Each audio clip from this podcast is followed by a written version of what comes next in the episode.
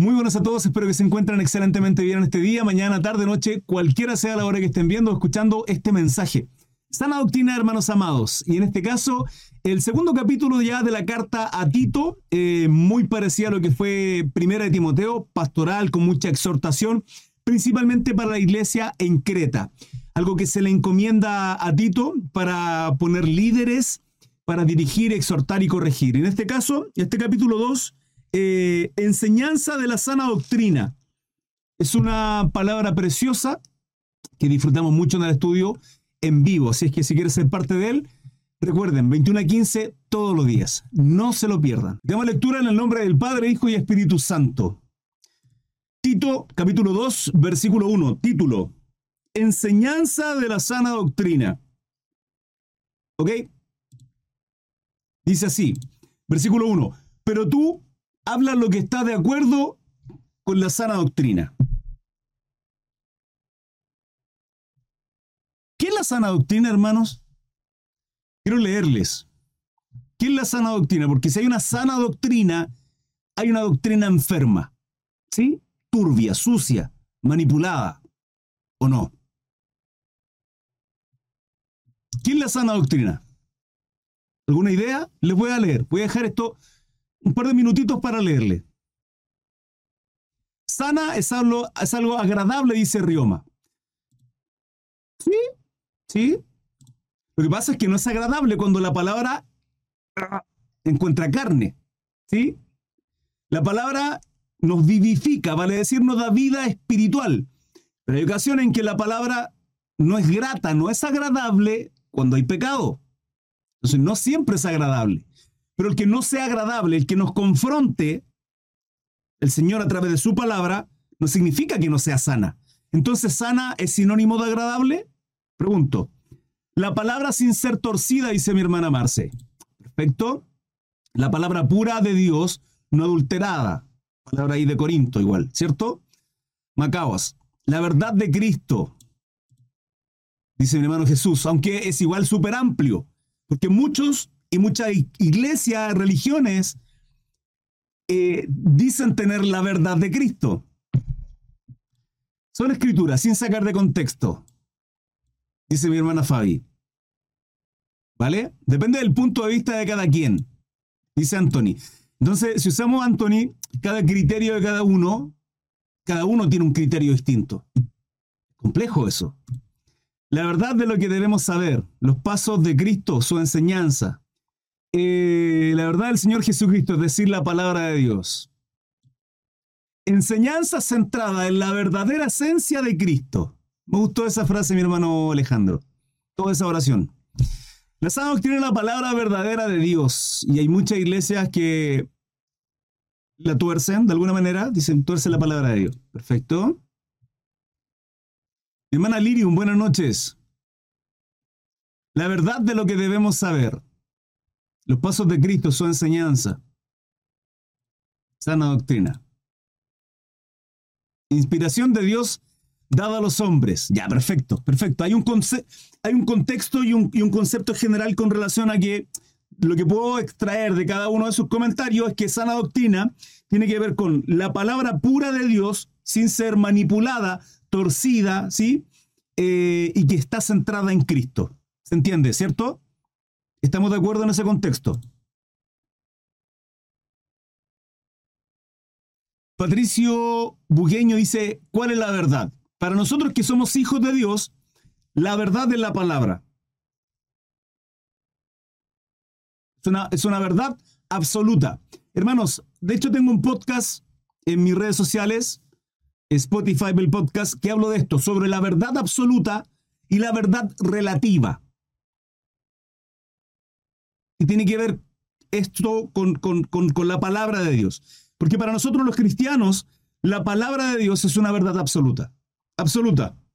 Eso no nos hace dueños de la verdad, sino eh, la palabra de Dios. Dios y su palabra son verdad. Eh, Dios, uno de los atributos de nuestro Dios, hermanos, es su veracidad. Dios es verdad, es real, es correcto. ¿Sí? Es uno de los atributos de nuestro Dios. Y cuando Dios promete y dice que va a hacer algo, Dios lo cumple. Eso nos da una seguridad de creer, confiar absolutamente completamente seguro en un Dios que lo que promete cumple. Y eso nos da una seguridad tremenda a nosotros, de que no cambia, no cambia, Él no muta, sigue, Él es siempre igual, es el mismo por los siglos de los siglos. Y por lo tanto su palabra es veraz, es verdadera, y es una verdad absoluta. De ahí que la crean o no la crean, es otro tema. Hay diferentes tipos de vista, puntos de vista con referencia a la sana doctrina. Dice Anthony. Lo que menciona usted es que hay que hay sana doctrina es que como que también hay una tóxica doctrina, similar a lo que dice Pablo en, Pablo de dos evangelios, dice Rioma. Sí, claro, si habla una sana doctrina es porque hay una doctrina enferma, manipulada, torcida, algo que en vez de darnos vida, nos va a dar muerte. Y de ahí uno tiene que tener precaución, porque Pablo en este caso encomienda a Timoteo, le dice, pero tú habla lo que está de acuerdo con la sana doctrina. ¿Por qué Pablo dice esto? Porque recordemos los versículos anteriores en el día de ayer cuando estudiamos el primer capítulo. Miren lo que dice en el versículo anterior, 1.16. Profesan conocer a Dios, pero con los hechos lo niegan. Entonces no basta, no, no sirve de absolutamente nada. Simplemente con decir, no, yo conozco a Dios, yo soy hijo de Dios, yo soy su siervo, a mi Dios me ama. Como si fuese una cadena, una piocha. Hermano, nos falta poco, ¿sí? Profesan conocer a Dios, conocer a Dios, pero con los hechos lo niegan. Aquí, aquí entran todos, hermanos. Todos. Todos, ustedes y yo. Recordemos, esto es palabra de Dios. Ahora, si yo profeso, si yo digo, yo declaro, yo, yo aclamo, yo grito, decir, conocer a Dios, pero con mis hechos, ¿qué hago? ¿Lo apruebo? ¿Es así o lo niego? Ahora, la pregunta es, ¿cómo saber, hermano Cris, si esto es real o no? ¿Cómo saber si yo realmente conozco a Dios? Se supone que soy hijo de Dios. ¿Sí? Hermano Carlos dice, es el proceso que el Padre nos ha dado por el cual cambiamos o tornamos los pensamientos, la obra y nuestro propio ser para llegar a ser más y más como el Salvador. Según Google dice. Gracias, hermano Carlos. En la inspiración dada a los hombres, dice mi hermana Nelva. Hermana... Mi Mari dice, la sana doctrina es la palabra verdadera de Dios y hay muchas iglesias que, que la hacen, claro. Ah, claro que ya la había leído. Ya la había leído. Em, entonces, esto no habla todo el Nuevo Testamento, hermanos. De esto no hablan los evangelios. Además, Jesucristo, nuestro Salvador, Dios mismo nos habla, nos dice, no solo aquellos falsos maestros o falsos profetas, ¿sí? sino aquellos que dicen ser cristianos, porque por sus frutos los conoceréis. Ahora, ¿qué significa por sus frutos? Nuestras obras. Todo. Hermanos, y esto es todo. Cómo caminamos, cómo hablamos, cómo vestimos, todo en general es el fruto. Lo he dicho en un montón de ocasiones. Un árbol, un manzano, dará manzanas. Un cristiano tiene obras de cristiano. ¿Cuáles son los ejemplos? Número uno y nuestro más grande ejemplo, perfecto y maravilloso, nuestro Salvador Jesucristo en esa cruz, que se entregó dejando absolutamente todos sus deleites, placeres, todo, su voluntad, la noche anterior, orando al Padre, dice, Padre, que pase de mí esta copa, pero no se haga como yo quiero, sino se haga su voluntad. ¿Sí? Y él hizo la voluntad del Padre. La pregunta es, nosotros hacemos nuestra voluntad, vivimos nuestros deleites carnales caprichosos. Ah, porque esto no es pecado. Y lo hago. Ah, es que esto, la Biblia no lo dice, pero me deleito. Nada más en la carne o vivimos en el espíritu. Si andamos en la carne, no vamos a tener fruto de un cristiano, porque la carne y el espíritu son contrarios. Pero cuando estamos llenos de la presencia de Dios y andamos en santificación, seremos guiados y tendremos el fruto del espíritu. Gálatas. Amor, gozo, paz, mansedumbre. Sí, fruto del espíritu. Y eso nos va a llevar a glorificar a nuestro Dios. Entonces, profesan conocer a Dios, pero con los hechos lo niegan. Entonces no sirve de nada, hermano, de nada. que alguien me haya puesto su mano en la cabeza y ha declarado que soy un hijo de Dios, o que hace 5, 3 años atrás, 20 años atrás o hace un mes yo haya levantado mis brazos llorando y diciendo, Señor, me arrepiento, entrego mi vida a ti, pero en verdad mis hechos lo niegan. No sirvió de nada eso. No ha servido de nada. Es que hermano Cris, yo lo creo en mi corazón, perfecto. Si usted lo, quiere, lo, lo cree, si usted lo confesó con su boca, como lo dice Romanos, sus actos van a ser consecuentes con lo que su boca profesó. ¿Me explico? No lo digo yo, lo dice la palabra. Esto es sana doctrina, hermanos. ¿Sí? Pero con los hechos lo niegan, siendo abominables y rebeldes.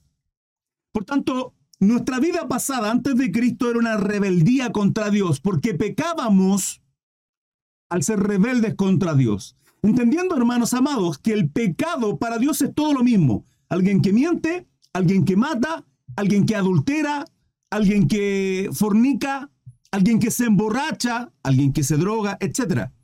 Es lo mismo. Pero ¿por qué es lo mismo si, si en realidad no es lo mismo? Sí, claro, civilmente tal vez las consecuencias del pecado no van a ser las mismas. Alguien que, le roba a la señora del frente la esquina el negocio, qué sé yo, un dulce, etc. Alguien que miente civilmente no tendrá el mismo juicio, el mismo castigo civilmente bajo las leyes de una nación como aquel que asesina. Está súper claro eso. Hay consecuencias. El pecado trae sus consecuencias. Civilmente también. Pero ante Dios es lo mismo, porque Dios te dice, no robes y tú robas. Ya sea millones o algo mínimo. Dice, no adulteres, pero tú adulteras. Y Jesucristo dijo que se adulteramos en nuestro corazón también. Cuidado, nuestros ojos, varones. Aquí se viene la instrucción en este capítulo 2. Esta es la introducción para entender el capítulo 2, porque se vienen instrucciones para nosotros como varones para las damas también, para empresarios quienes tienen empresa o gente a cargo, quienes son jefes, quienes lideran equipos de trabajo también, quienes son profesores también. Entonces, siendo abominables y rebeldes, el pecado no es otra cosa que rebeldía contra Dios. El pecado que ocurrió en el Edén fue ser rebelde a un mandato de Dios. Si yo miento y Dios me dice no debo mentir, estoy siendo rebelde. ¿Sí? Si Dios me dice no, no matar y yo mato, estoy siendo rebelde. Las consecuencias van a ser distintas. ¿sí? Y, hay, y hay juicio de pecado que espiritualmente también va a ser más grande. También va a ser más grande, por si no lo sabían. Ahora, siendo abominables y rebeldes, reprobados en cuanto a toda buena obra. Y luego dice Pablo a Tito, le dice, pero tú habla a los que está de acuerdo con la sana doctrina. Hermano, estamos llamados a eso. Estamos llamados a eso. Que los ancianos sean sobrios. Que los ancianos sean sobrios. Desobediencia, dice mi hermano Carlos. Desobediencia, rebeldía, lo mismo. ¿Sí? Que los ancianos sean sobrios. ¿Qué es ser sobrio? No alguien que alardea, no alguien que, que muestre exageradamente, hermano, todos, tenemos, todos de alguna manera, de alguna manera, hermano, hay ego en nosotros, en todos, ¿sí? Hay quien a lo mejor lo demuestran de una manera más garrafal, más terrible. Hay otros que de alguna manera tratamos de, de luchar con ello a diario, ¿sí? Pero ese ego nos hace ser altivo, nos hace ser soberbio en muchas ocasiones. Y aquí Pablo le dice a Tito, que los ancianos sean sobrios. Personas que pasen desapercibidas, de alguna manera. ¿Sí? Serio, la nueva versión internacional dice a los ancianos, enséñale que sean moderados, que no, que no ostenten cosas, en cualquier tipo de cosa, hermano. Esto no solamente en lo material, no solamente a lo mejor, qué sé yo, la vestimenta, eh, cosas de marca, auto cero kilómetros, no, sobrio, dice la palabra, que hay mucho, hay mucho, muchos ancianos que deberían, creo que en su Biblia este, esta página la sacan. Serios, eso serio hermano no, no significa ser grave, ¿sí? No significa, no, significa ser, ser grave. Eh, prudentes, sanos en la fe, en el amor, en la paciencia. Estas son las características que tiene que tener un anciano, una anciana. Vale decir, un varón, un siervo de Dios que quiera servir a Cristo, ¿sí? En una congregación. Congregación o en cualquier tipo de ministerio o en cualquier tipo de, en su vida en general. Si un anciano no es solo anciano dentro de la congregación, hermano, un anciano, un siervo de Dios, un sacerdote del Altísimo, lo es 24/7, hermanos. Así que, que tal vez eh, ejercemos el ministerio en una congregación, ejercemos la labor de, anciano, de presbítero, de, de, qué sé yo, de dorca en una congregación, eso no quita que yo deje el traje de Dorca, el traje de pastor, el traje de, maestro, lo que sea, en la congregación y fuera sea otro, por ningún motivo. Estos son valores que tiene que tener 24/7 una persona que se dedica a qué? Al ministerio.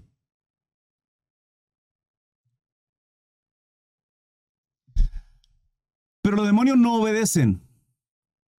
Los hijos de Dios, si nos esforzamos y perseveramos en la santificación dice eso, Rima? Dice, la fe genuina eh, muestra el fruto del Espíritu, o sea, el carácter de Cristo en mí, porque los demonios también creen y tiemblan. Creen, pero no obedecen. Lo he dicho, Rioma, lo he dicho en muchas ocasiones. Pablo pudo ser soberbio, sobrio, porque le fue dado un aguijón para que no se enaltezca de sobremanera. Yo lo he dicho y hay quienes no, no comparten lo que, mi pensamiento, que el aguijón en la carne de Pablo era principalmente por eso. Dice, para que la grandeza de las revelaciones, sí. Había, había un problema en Pablo de, de ser, de caer en la soberbia, sí. Y fue sobrio en muchas ocasiones, vivió una vida sobria, sencilla. Él dice, aprendí a vivir, a glorificar, a trabajar, sí, en lo mucho, pero también en lo escaso, en todo tiempo.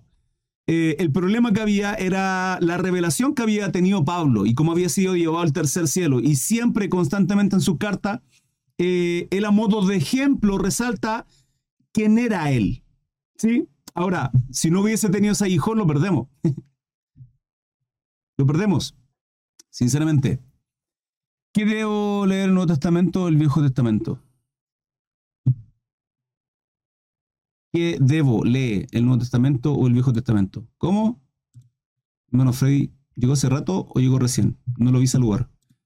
Eh, Pablo era un genio, dice Alejandro. Eh, que ancianos sean sobrios, serios, prudentes, sanos en la fe, en el amor, en la paciencia. Hermano, vuelvo a reiterar.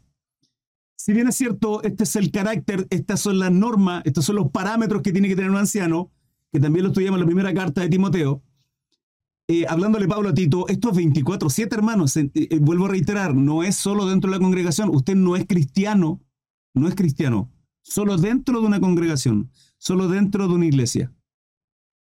Somos 24-7.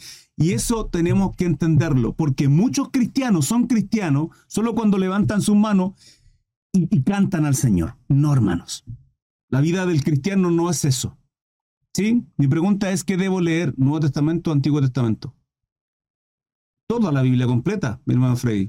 Solo que no sé qué tipo de madurez tenga usted, cuánto tiempo tenga en Cristo. Toda la Biblia. El consejo completo. Buenas noches, mi hermano Freddy. Ahí sí, pues.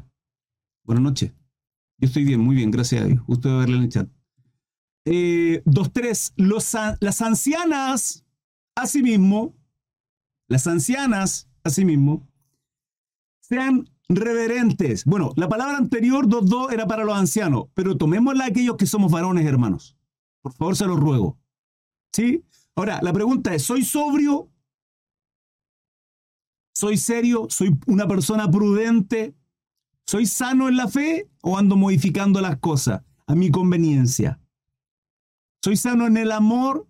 ¿Muestro amor hacia mi prójimo, hacia mis compañeros de trabajo, mis compañeras, ¿sí? Damas, hermanas, en mi familia, en la paciencia. Las ancianas, damas, asimismo sean reverentes en su porte. ¿Qué significa eso? Su conducta, se acá la nueva versión internacional. A las ancianas enséñales que sean reverentes en su conducta. Mira lo que viene ahora. No calumniadoras. ¿Por qué a los hombres no les dice eso? Estoy diciendo que hay hombres que no lo sean. Hermano, conozco hombres que son, hablan hasta por los codos, dicen por ahí, como se dice en Chile. Pero si la palabra les dice eso, por algo, ¿no?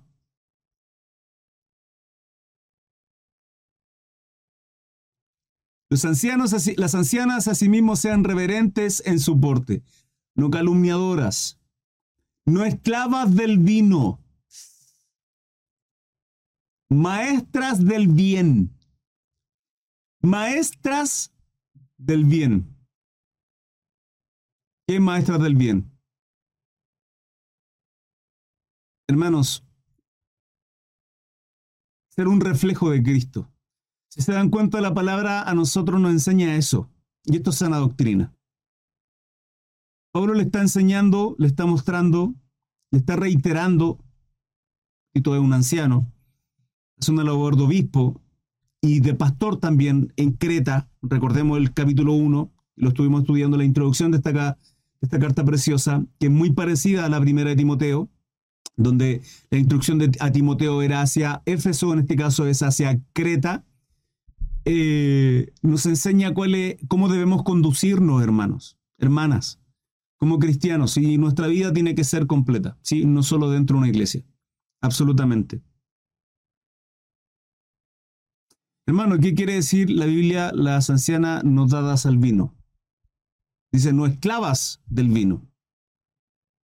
Lo estamos estudiando en los en Timoteo con respecto a los obispos, que los obispos hacen una labor de supervisión, de alguna manera están en la altura de, un pastor, solo que el obispo se escoge, lo escogen los hombres. ¿Sí? El pastor es uno de los ministerios el cual es llamado por Dios. Es distinto. ¿Sí? Em, dice que el obispo, los pastores, no pueden beber vino. No pueden beber vino. Pero luego dice de los diáconos y los ancianos también. Dice, no dado a mucho vino. Y en este caso, cuando dice de no esclavas del vino, eh, hermanos, es que lo he dicho en muchas ocasiones. ¿Usted puede tomarse una copa de vino? Sí, por supuesto, no hay problema, no pasa nada. Ahora, si me va a salir con la excusa de la cual le dice Pablo a Timoteo, le dice que por, por consecuencia de tu enfermedades, o sea, su panza, así, dice, toma vino y no agua, que expliqué el contexto de eso, ya lo vimos, vaya a ver ese capítulo, en el estudio en primera de Timoteo, no vayan a salir con la excusa, hermanos, todos los días de que, hermano Cris sufro con dolores de panza y necesito vino, porque hoy día hay medicamentos para eso. Sí, en aquel tiempo no lo habían. El vino se utilizaba para muchas cosas y entre ellas también como medicina, entre muchas otras cosas más, tal cual el aceite. ¿sí? Se dependía mucho de esto. Además, el agua no tenía la pureza que tenemos hoy día, donde tenemos aguas minerales, aguas gasificadas, aguas purificadas. En aquel entonces no. Entonces, no nos salgamos con, la excusa, ¿sí? De que es que hermano Cris tengo, qué sé yo. ¿Sí? Es para, es para desintoxicarme, porque es un antioxidante natural, sí, hermano. El café también. El cacao. Mi hermano Esteban, muchas gracias. Muchas gracias por esos corazoncitos coreanos. Muchas gracias. Entonces dice, no esclavas del vino. ¿Qué significa no ser esclavo? No, no depender, hermano. No tener que depender. ¿Sí?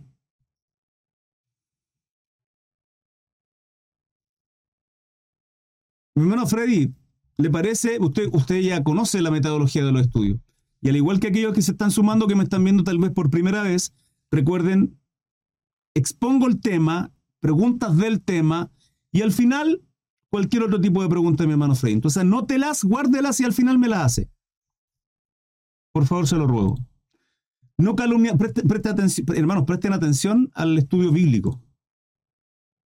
¿Sí? Se los pido. No calumniadoras, no esclavas del vino, maestras del bien. Ojo a esto, damas, que enseñen a las mujeres jóvenes este es Pablo hablando a Tito que en otra ocasión Pablo dice que las mujeres no pueden enseñar al hombre. Somos los hombres quienes santificamos, quienes dirigimos en una congregación, ¿sí? Somos nosotros quienes santificamos a nuestra esposa en casa. Somos nosotros quienes también tenemos que instruir a nuestros hijos. Pero también dentro de la congregación, las mujeres ejercen una labor maravillosa. Sí, aquí van a salir con la pregunta, es que, una mujer puede ser para siempre la misma pregunta, hermano. No todos los hombres son pastores. No todos. No es necesario ser pastor, tampoco. Por favor. Entonces, ¿cuál es la labor que puede hacer? Una de las muchísimas labores que puede hacer una sierva del Señor, esta hermano. Preocuparse de que la mujercita, la señorita más jovencita, que sean parte de una congregación, en su casa, tal vez, con las vecinas, sean instruidas, sean enseñadas. ¿Por quiénes? Por las mujeres. Dice, que enseñen a las mujeres jóvenes a amar a sus maridos y a sus hijos. Pregunto, ¿hay siervas del Señor acá, hermanos, hermanas? ¿Hay siervas del Señor que puedan enseñar a la más jovencita cómo amar, respetar, honrar a su esposo? Porque en eso, de eso se agrada a Dios, dice la palabra. Varones, lo mismo. Mostrar nuestro ejemplo a nuestros hijos, nuestro ejemplo a nuestras hijas de cómo un esposo debe tratar a su esposa, de cómo un esposo tiene que amarla, tratarla con delicadeza, siendo ella prioridad en su vida. Eso nos demanda la palabra, hermanos. Tenemos hoy día, estamos haciendo esa labor, estamos ejerciéndola. María dice, tengo cuatro hijas y un hijo. Su labor, su responsabilidad es lo que la palabra hoy día nos está demandando. Recuerden, hermanos, el estudio bíblico, estamos en Tito 2, leemos eh, el estudio y luego damos un tiempo para preguntas, consultas y todo lo que eso implica. Probablemente va a ser un alto ahora pronto, porque es un título completo y es cortito este capítulo a ser prudentes, ¿sí? O sea, las ancianas deben enseñar a, las mujeres jóvenes a amar a sus maridos y a sus hijos, a ser prudentes, castas, cuidadosas de su casa. La mujer sabia edifica su casa, construye de bendición, cimienta bien su hogar. ¿sí? Es prudente, casta, cuidadosas de su casa, buenas, sujeta a sus maridos para que la palabra de Dios no sea blasfemada. ¿Qué significa eso? ¿Alguien me lo puede decir? ¿Qué significa que para, para, que la palabra de Dios no sea blasfemada? Si la palabra de Dios es santa, entonces ¿cómo puede ser blasfemada? Nueva versión internacional, hacer sensatas y puras, cuidadosas del hogar, bondadosas, buenas, ¿sí? Y sumisas a sus esposos para que no se hable mal de la palabra de Dios. ¿Por qué se hablar mal de la palabra de Dios? Y blasfemada es por sus actos, dice Rioma. Muchos van a burlarse. Como un mal ejemplo, dice Mauricio. Justamente, decir, decir y lo va hacer. Hermanos, en muchas ocasiones, Dios nos libre y Dios tenga misericordia de nuestra vida si hemos sido mal ejemplo y producto del hecho de por qué mucha gente tal vez no ha llegado a los pies de Cristo, por qué mucha gente a lo mejor no ha querido ingresar a una iglesia. ¿Por qué? Porque aquellos que nos hacemos llamar cristianos, predicamos pero no practicamos, tal cual como dice Mauricio. Nuestra responsabilidad, hermanos, no solo crecer en el conocimiento de la palabra, sino también hacerla. Obedecer a ella. ¿Sí? Practicar la piedad, la misericordia y el amor. Em, pero si somos malos ejemplos, nos van a hablar mal de nosotros, van a hablar mal de Dios, de su palabra. Pero en consecuencia, si somos buenos ejemplos, si somos buenos ministros de Dios, si somos buenos embajadores, que es así como somos llamados, embajador de Cristo, ministros competentes, la gente va a ver en nosotros un cambio tal que verán un antes y un después. Y al ver el antes y conocernos y ver cómo somos ahora, van a querer ser, comer, vivir, comprar, tener lo que nosotros tenemos. Lo voy a graficar de una manera súper burda, muy superficial, casi absurda. ¿Sí? Teníamos un amigo, el amigo del gordito, toda la vida el gordito del colegio, siempre gordito. Pasaron 5, 7, 8 años, qué sé yo. Lo vemos un día delgado, con un traje, se ve espectacular y uno queda anonadado. Y uno dice, oye, ¿cómo estás? Tanto tiempo, ¿qué tal? ¿Cómo te va? Sí, perfecto, acá ya. Oye, estás súper delgado, ¿qué pasa? No, mira, esto estoy haciendo, esto estoy haciendo. y uno quiere saber para hacer lo mismo. ¿O qué? Claro, si uno quiere, uno quiere copiar lo que al otro le está haciendo bien. Entonces, al ser buenos ejemplos, el resto va a querer imitarnos. Por eso Pablo tiene, tiene el honor tremendo de decir, sean imitadores de mí, hagan lo que yo hago, imítanme como yo hago, imítanme como yo, como yo vivo, como yo predico. Se lo hice a Tito, se lo hice a Timoteo, se lo hice a su siervo. ¿Por qué? Porque él sigue las pisadas de Jesucristo. Entonces, eso es sana doctrina, hermano. Seguir las pisadas de nuestro Señor. Caminar como él caminó, tener el carácter que tuvo nuestro Señor. Sujeta a su marido para que la palabra de Dios no sea blasfemada. Mujeres, esto es lo mismo que honra a tu padre y a tu madre. La palabra dice honra a tu padre y a tu madre porque son buenos, porque se han comportado como buenos padres, porque han sido maravillosos contigo, porque siempre han estado a tu lado. Al menos mi Biblia no dice eso. Dice honra a tu padre y a tu madre. Y además Dios nos promete largura de vida, ¿sí? Pero es que mi, honra a tu padre y a tu madre. Ahora, honrar padre y madre no significa hacer todo lo que ellos me dicen que haga. ¿Por qué? Porque tal vez no son cristianos. Pero el que yo me transforme en una persona buena, honorable, sobria, sencilla, en un siervo, en una sierva de Dios, va a significar que traeré honra a mi casa, honra a mis padres, porque me he transformado en una buena persona, independiente de cómo ellos llevaron su vida, y no los voy a juzgar por ello. Tampoco puedo ser soberbios si yo me creo una mejor persona que ellos. ¿sí? No puede haber eso en nosotros. Honrarlo significa ser una persona correcta, buena, que traiga honor a mi familia, principalmente a mis padres. Eso significa honrar padre y madre. ¿sí? Ahora, si ellos son buenas personas, lógicamente yo continuaré su ejemplo, porque es lo que han depositado en mí. Ahora, en este caso es lo mismo, hermanos. Buenas, sujetas a sus maridos. No si el marido es bueno, no si el marido es correcto, no si el mejor esposo. Hermano, usted lo escogió. Usted lo escogió. ¿O no? Se supone que la bestia peluda que duerme a su lado, bruta que somos, usted lo escogió. Y esa bestia peluda que hoy día está quedando pelado, en algún momento estuvo enamorada de él.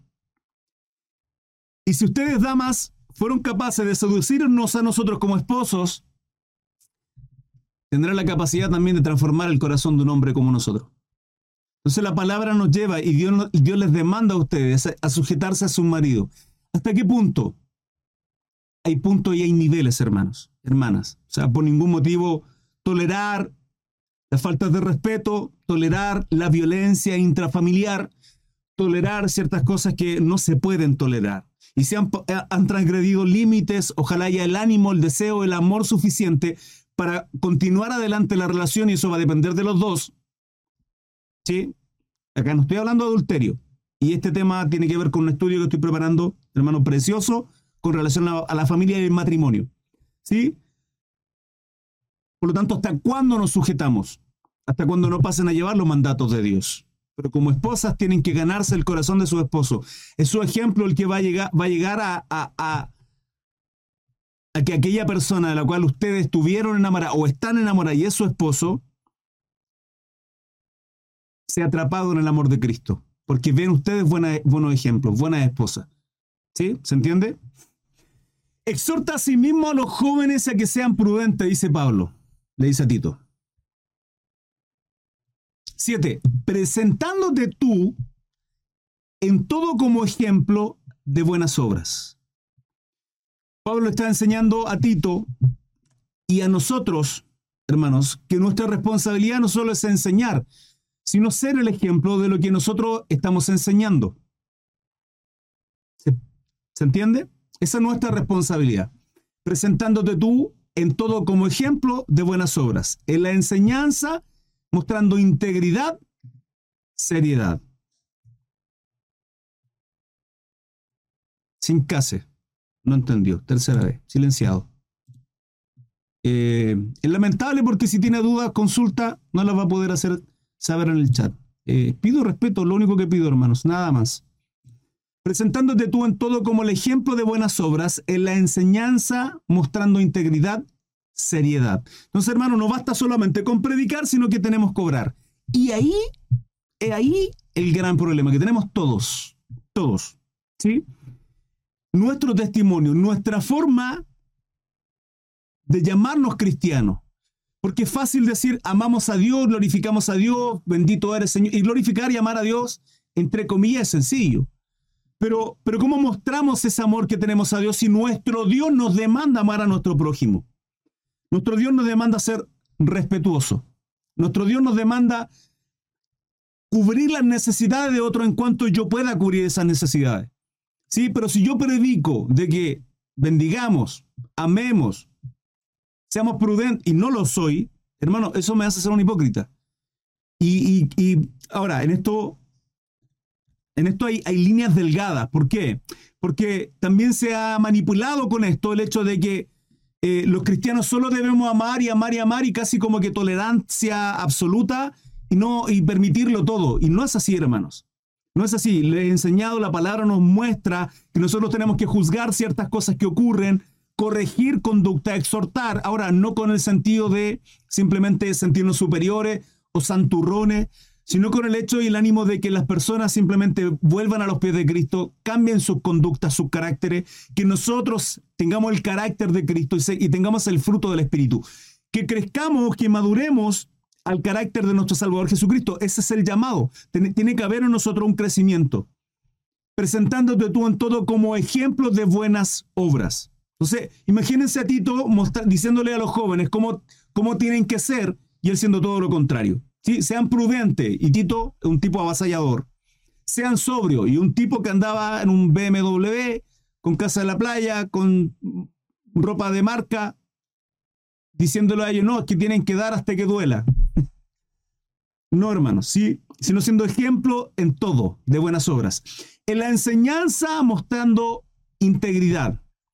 Y esa es una responsabilidad tremenda aquellos que predicamos la palabra del Señor. Es su follower, muchas gracias por su follow desde Ohio, USA, Estados Unidos. Cariños por allá. Bendiciones.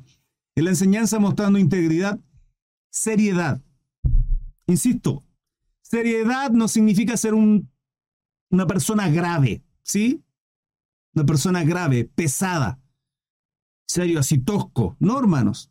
No, le he mostrado, porque la palabra sí nos muestra en el Nuevo Testamento como nuestro Salvador Jesucristo contenía todo esto. ¿Sí? Era serio, era correcto, era, era tajante, con personas que eran, que tenían un corazón completamente corrompido, pero ellos se creían buenos, se creían superiores y mejores, en este caso fariseo saduceo, legalista, religioso, religiosillo, ¿sí? Con ello era tajante. Generación de víbora, les decía. Pero era tosco todo el tiempo, no, serio en su forma, pero tenía un carisma maravilloso, sin lugar a duda, porque los niños le seguían. Porque sus discípulos, sus apóstoles intentaban apartarle y él les dice, dejen que los niños vengan a mí. ¿Sí? Entonces, ¿cómo, cómo un niño va a seguir a alguien tosco, pesado, serio, antipático. No, tiene que tener un carisma maravilloso con, con los niños. Muy humilde, muy amoroso nuestro Señor. Y lo muestra con un sermón, con la predicación más maravillosa que podemos encontrar. En, no hay predicador más maravilloso que nuestro Salvador Jesucristo en el Sermón del Monte.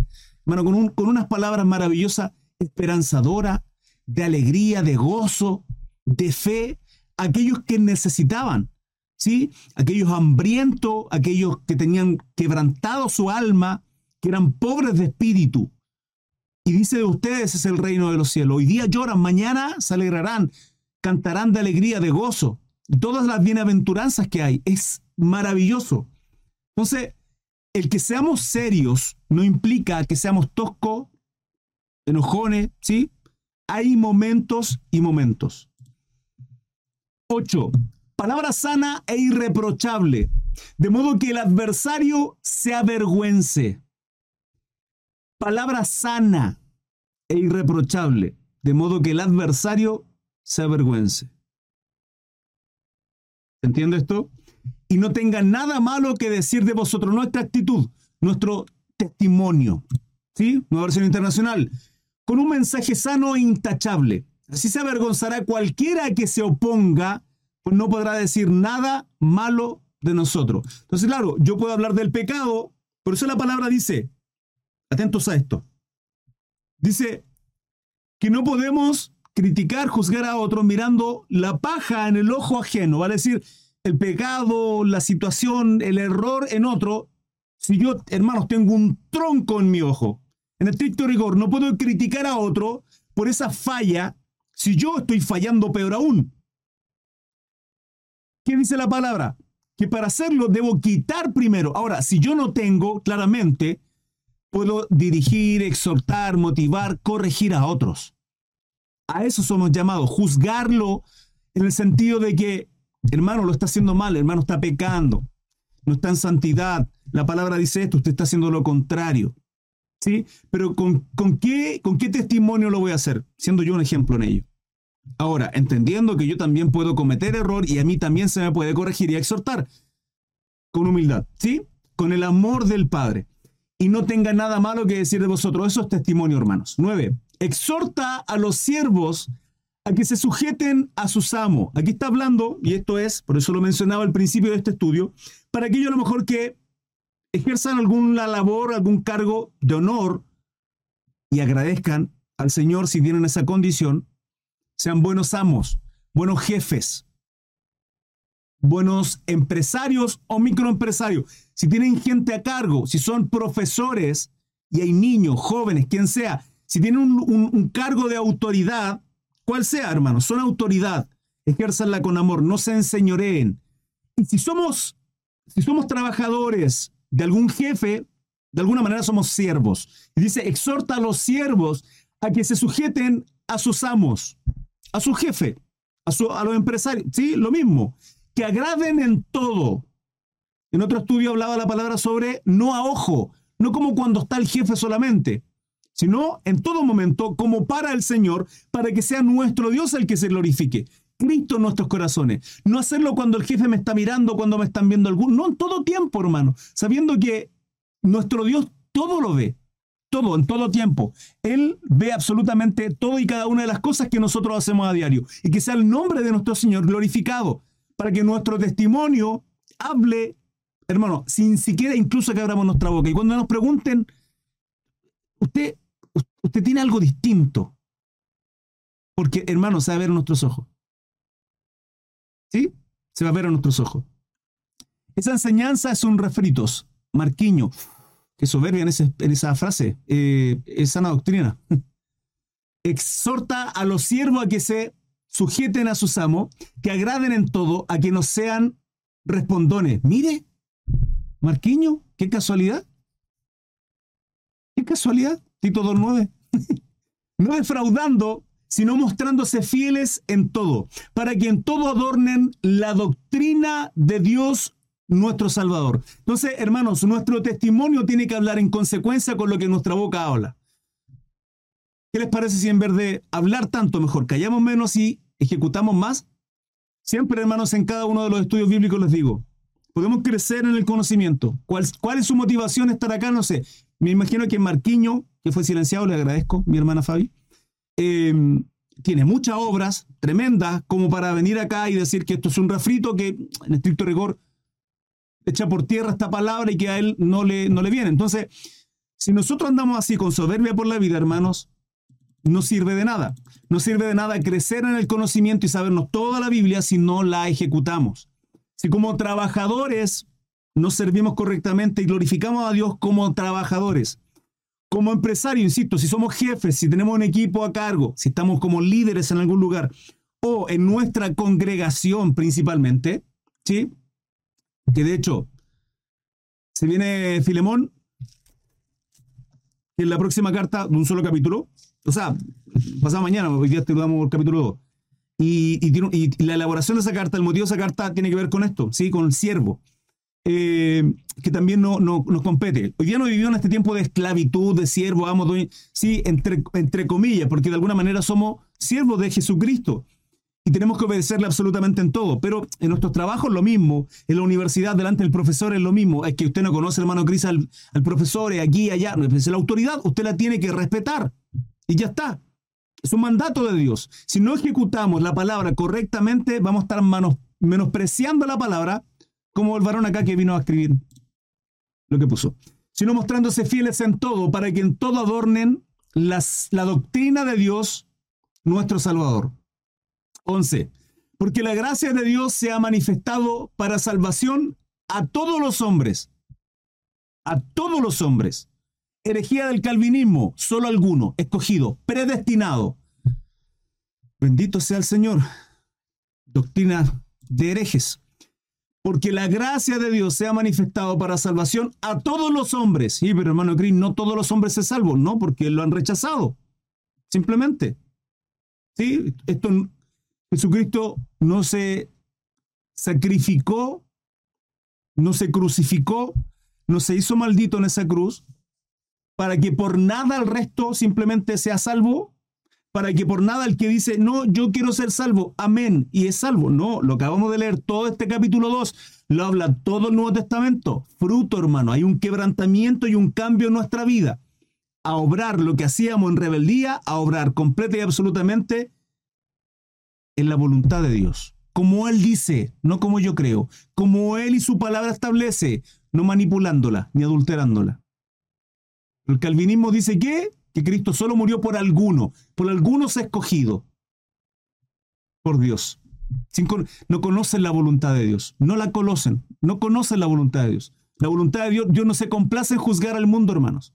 No, no, no sirvo, no servimos a este Dios maravilloso, Jehová de los ejércitos, Elohim.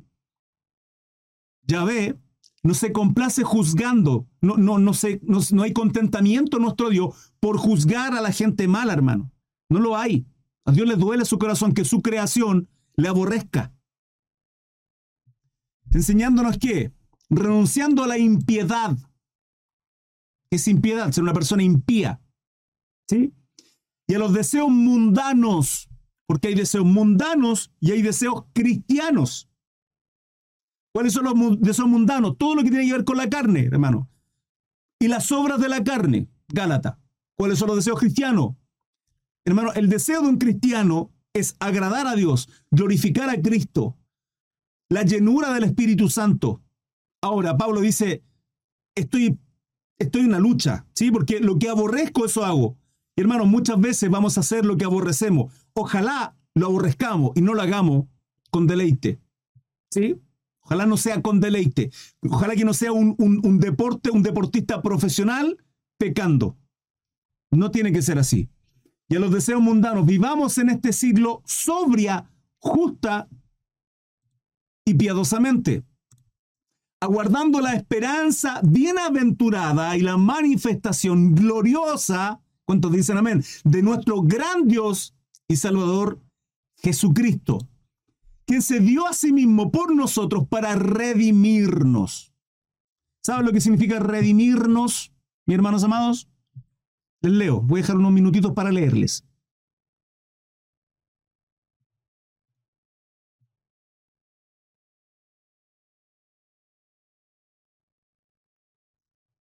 La alarma se tiene que encender si ya estoy en una práctica en el pecado, dice Río. Amén.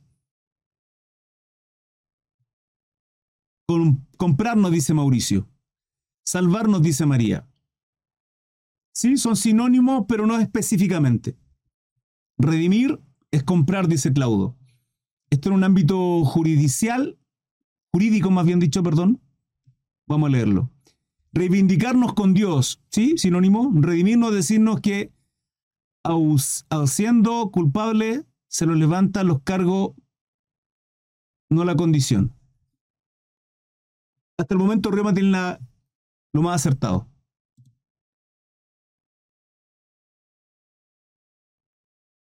Pagar el precio, dice Marcelo. Se están acercando, muy bien. Libertar. Vemos lo que dice redimir. San, San Google. Librar a una persona de una obligación, de un dolor o de una situación penosa. Dos, conseguir la libertad de una persona o sacarla de la esclavitud mediante el pago de un precio. En tema judicial, judicial, no juridicial, judicial, es que nosotros debemos ser juzgados por, por nuestro Dios, porque es un Dios justo. Y el Dios justo dice, eh, si tú pecas, si tú transgredes una de la ley, toda está transgredida.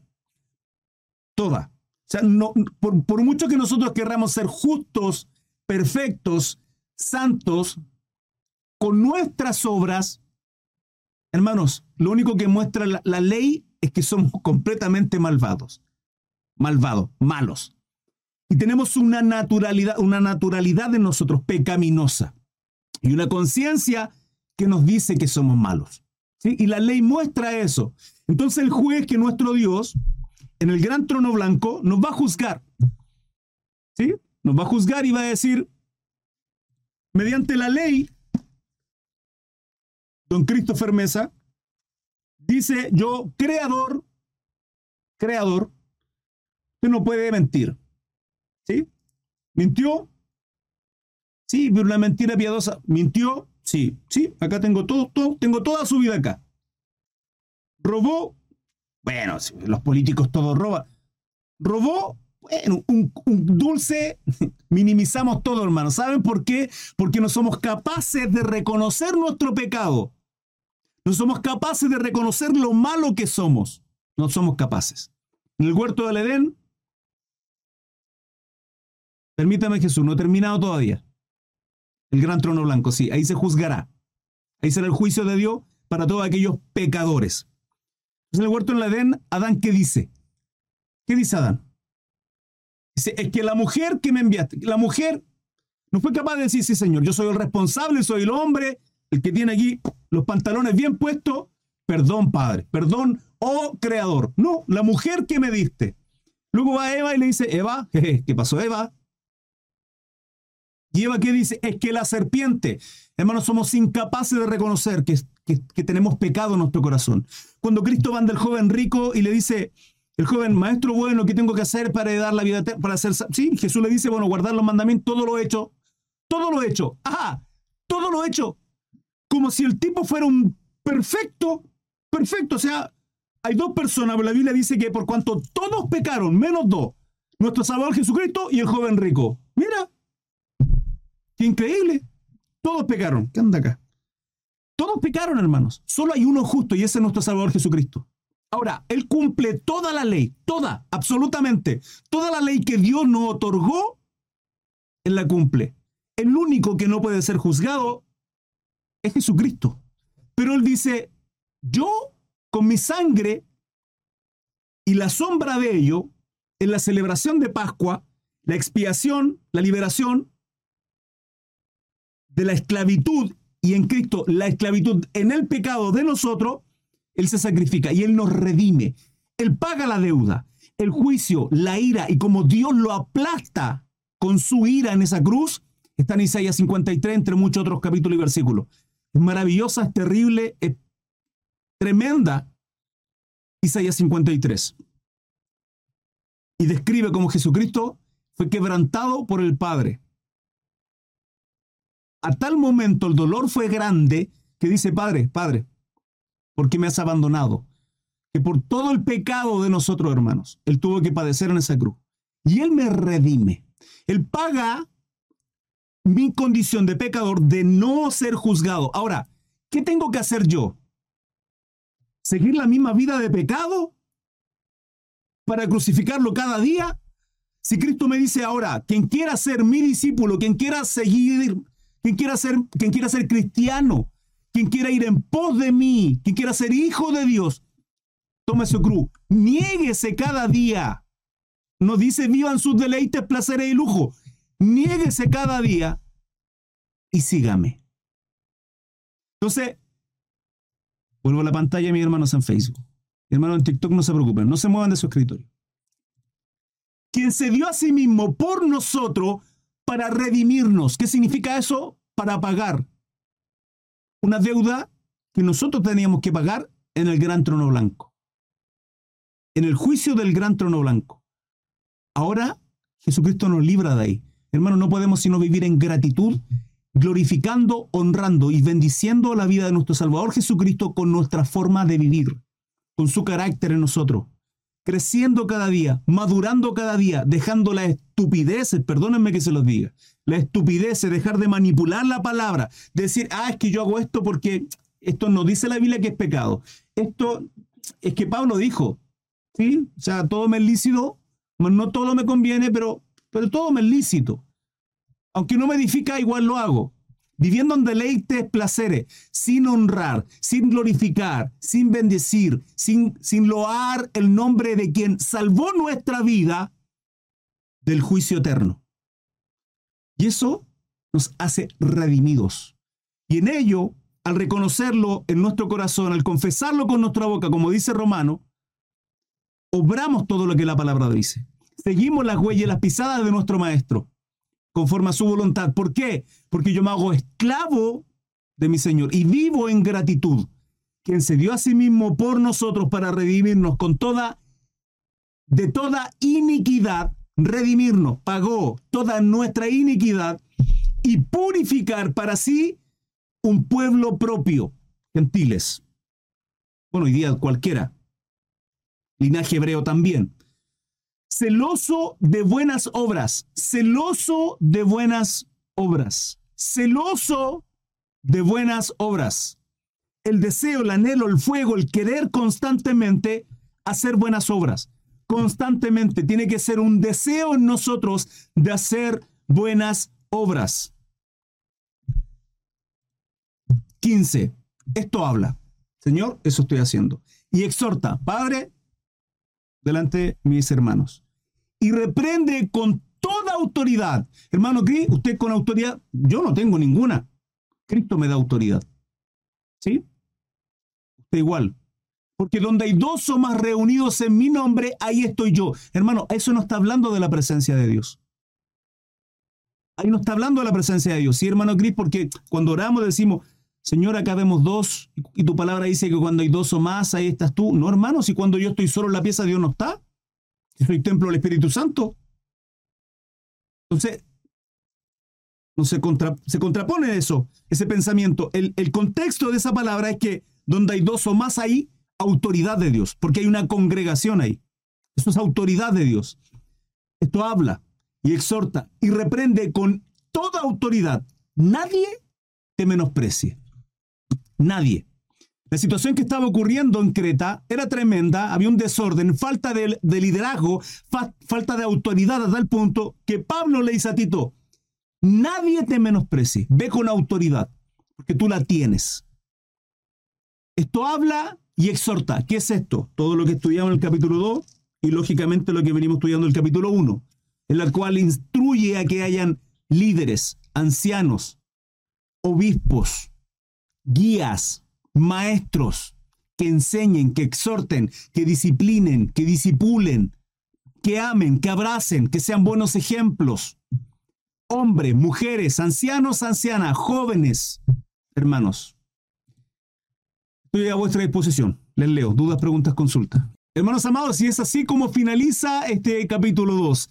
Recuerden estudios bíblicos a diario 21 a 15 en todas mis redes sociales. Abajo en la descripción, en los comentarios en algún lado aparecerá un link free, que significa que si usted pincha ese link, le aparecerán todas mis redes sociales, las cuales usted puede disfrutar, ser bendecido, compartir, apoyarme en mis redes, ¿sí? Instagram, TikTok, Facebook, YouTube, las plataformas de podcast, Apple Podcast, hermanos, en todas. Y les agradezco a aquellos que me siguen y comparten mi contenido. Si fue de bendición para ustedes, coméntenlo, compártanlo, déjenme su like y síganme. Se lo agradecería muchísimo. Que tengan un bonito día. Dios les guarde. Hasta luego. Chao, chao.